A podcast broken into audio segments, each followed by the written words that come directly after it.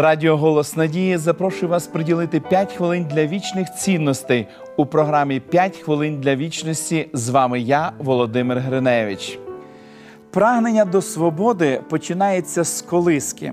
Здається, нам від народження властиво протистояти тому, що стає на шляху наших бажань.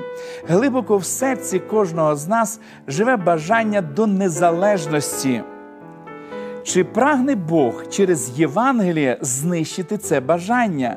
Не поспішайте давати відповідь, тому що сам Христос підтримує певного роду незалежність.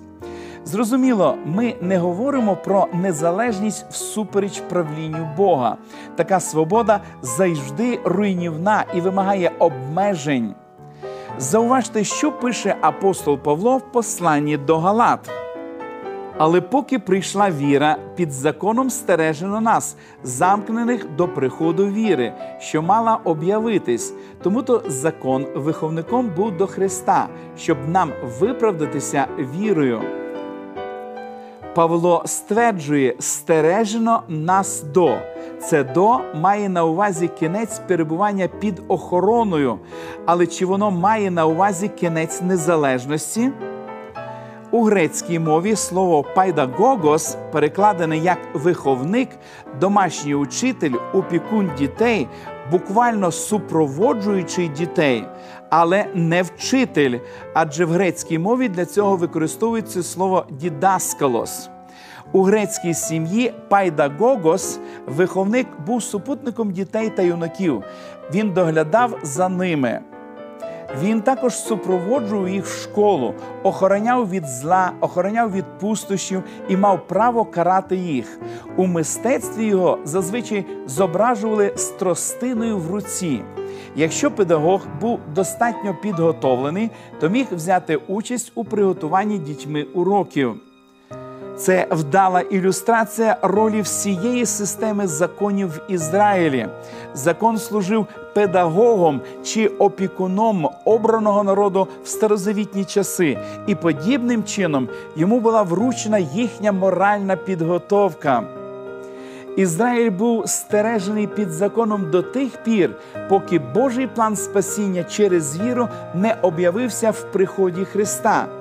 Які обмеження діють для водія, який хоче їздити безпечно?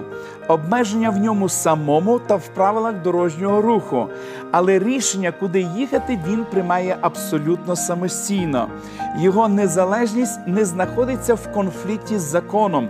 Закон управляє ним. Закон зовсім не знищує незалежність, але безпечно веде до правильних рішень. Бог створив нас не для того, щоб ми були просто обмеженими в усьому дітьми. Ми можемо чинити правильно самостійно, щось вирішуючи, бо закон Божий, який діє всередині, допоможе нам рухатися у потрібному напрямку. Подякуємо Богові за це в молитві. Дорогий Небесний Отець, ми щиро вдячні Тобі за те, що Ти залишив на сторінках Святого Письма багато законів, які необхідні сьогодні для того, щоб ми могли правильно розуміти великий план спасіння і жити відповідно до Слова Твого Святого.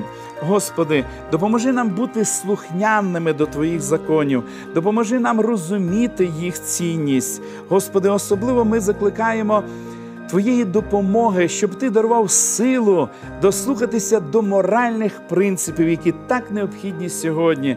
Допоможи, Господи, нам і зберігати закони здоров'я, які так необхідні для того, щоб ми могли в здоровому тілі Тебе прославляти. Благослови наших телеглядачів і допоможи, Господи, їм зрозуміти важливість цих принципів. Молимось в ім'я Ісуса Христа. Амінь. Пам'ятайте, ваш послух сприятиме вашому особистому благословенню. Для того, щоб краще зрозуміти волю Божу щодо вашого життя, раджу вивчати уроки «Дивовижні факти». Ви можете отримати їх, зателефонувавши нам за номером телефону нуль вісімсот тридцять двадцять двадцять або написавши на електронну адресу бібле собачка хоуп крапка ю а. Нехай благословить вас Бог. До побачення!